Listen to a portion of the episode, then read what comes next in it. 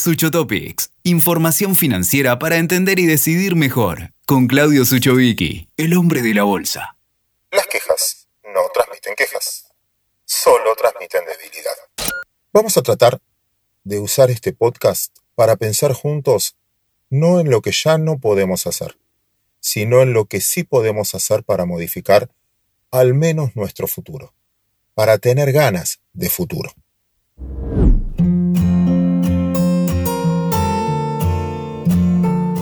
Para eso vamos a contar con tres cosas que sí sabemos. Uno, no podemos depender de nuestros políticos. No podemos depender de la justicia y mucho menos de nuestros sindicalistas. Todos sabemos que ellos están ocupados solo para resolver los problemas de sus cúpulas. Si tenés que depender de ellos, estás en problemas.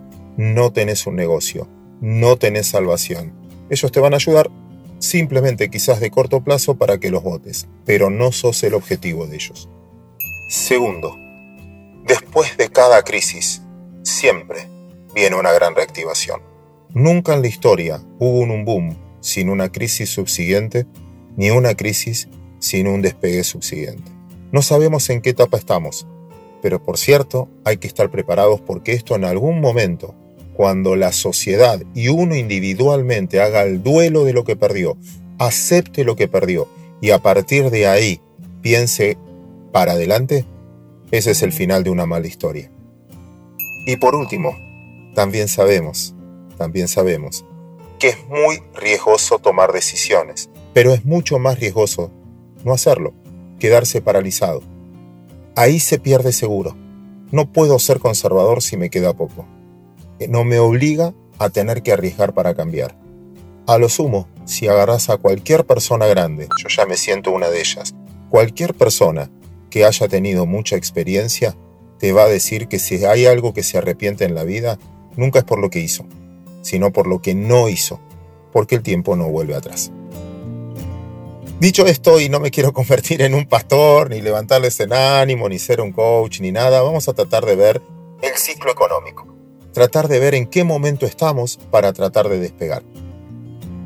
Dice precisamente la sociología, muy vinculada a la economía, que hay seis estados. El primer estado, uno de los más lindos, es la aceptación. Cuando empiezo algo, cuando empiezo a emprender. Tengo ganas, aguanto una que otra pérdida, porque siempre miro el futuro y tengo ganas de darlo vuelta. La aceptación hace de que sea ganador. Al sentirme ganador me convierto en eufórico. La euforia es un muy buen estado de ánimo. Cuando gana, uno gana un partido de tenis, es muy probable que gane 10 seguidos. Cuando pierde dos, es muy probable que pierda 50 seguidos. La euforia, la euforia, es la base del crecimiento. Es sentir que puedo más, más, más, más, más y más. Ahí es donde uno tiene que invertir. Cuando uno ve que hay alguien que está, se acepta a sí mismo y además empieza un estado de euforia, es el mejor momento de compra. Esa euforia, tarde o temprano, te convierte en un soberbio. La soberbia es creer que uno ya llegó. Salen los programas de tele, lo invitan en todos lados, escribe libros, está en la tapa, se aleja de la realidad. Empieza a vivirla a través de sus súbitos, pero no a través de su experiencia. La soberbia es el mejor momento de vender. Cuando uno ve que alguien se siente más allá del bien y del mal, se acabó el negocio. Ahí hay que vender. Después de la soberbia viene inevitablemente la negación uno nota que empieza a caer, pero lo niega. Dice, no, ¿sabes cuántas viví de esta? Yo lo voy a dar vuelta, quédate tranquilo, lo voy a dar vuelta porque ya lo viví. Se sienten más allá del bien y del mal. Al negar, no están resolviendo los problemas. Hay que empezar a vender más agresivamente. nunca hay que hacer negocios con alguien que niega la realidad. Después de la negación viene el enojo. Es inevitable ya en los resultados ver esa caída. ¿Y qué hace un enojado? Le echa la culpa a todos menos a él mismo. ¿Qué hace? Culpa de mi socio, culpa del gobierno, culpa del gobierno anterior, culpa de este. Cuando uno ve que alguien está enojado, aléjese, porque no va a resolver el problema. Está buscando solo a quien echarle la culpa. Del enojo pasa la depresión. La depresión es lo contrario del enojo. Es cuando uno se echa la culpa de todo. No sirvo para nada, otra vez lo mismo, siempre cometo los mismos errores.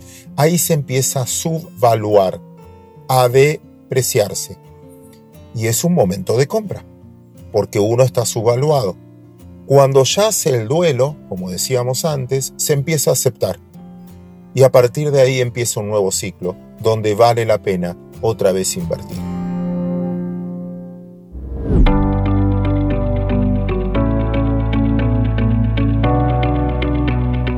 Y este podcast, porque cada uno tiene su momento, es para que usted piense en qué ciclo está o en qué ciclo está el lugar donde usted quiere invertir. Estamos enojados, todavía somos soberbios, estamos deprimidos. Una vez que identificamos el ciclo, ya sabemos cómo prepararnos, o al menos acelerarlo para no esperar tanto tiempo para entrar otra vez a un ciclo de aceptación. Como dije al principio, depende de nosotros. Amigos, vivimos en un país que por suerte no tiene problemas étnicos, no tiene problemas religiosos, no tiene problemas climáticos, no sufrimos como otros países vecinos, terremotos, tsunami, etc. Es un país, es un país que la verdad tenemos el privilegio de vivir en él. Dicho esto, si fracasamos de nuevo, es culpa nuestra. Escuchaste Sucho Topics con Claudio Suchovicki. WeToker. Sumamos las partes.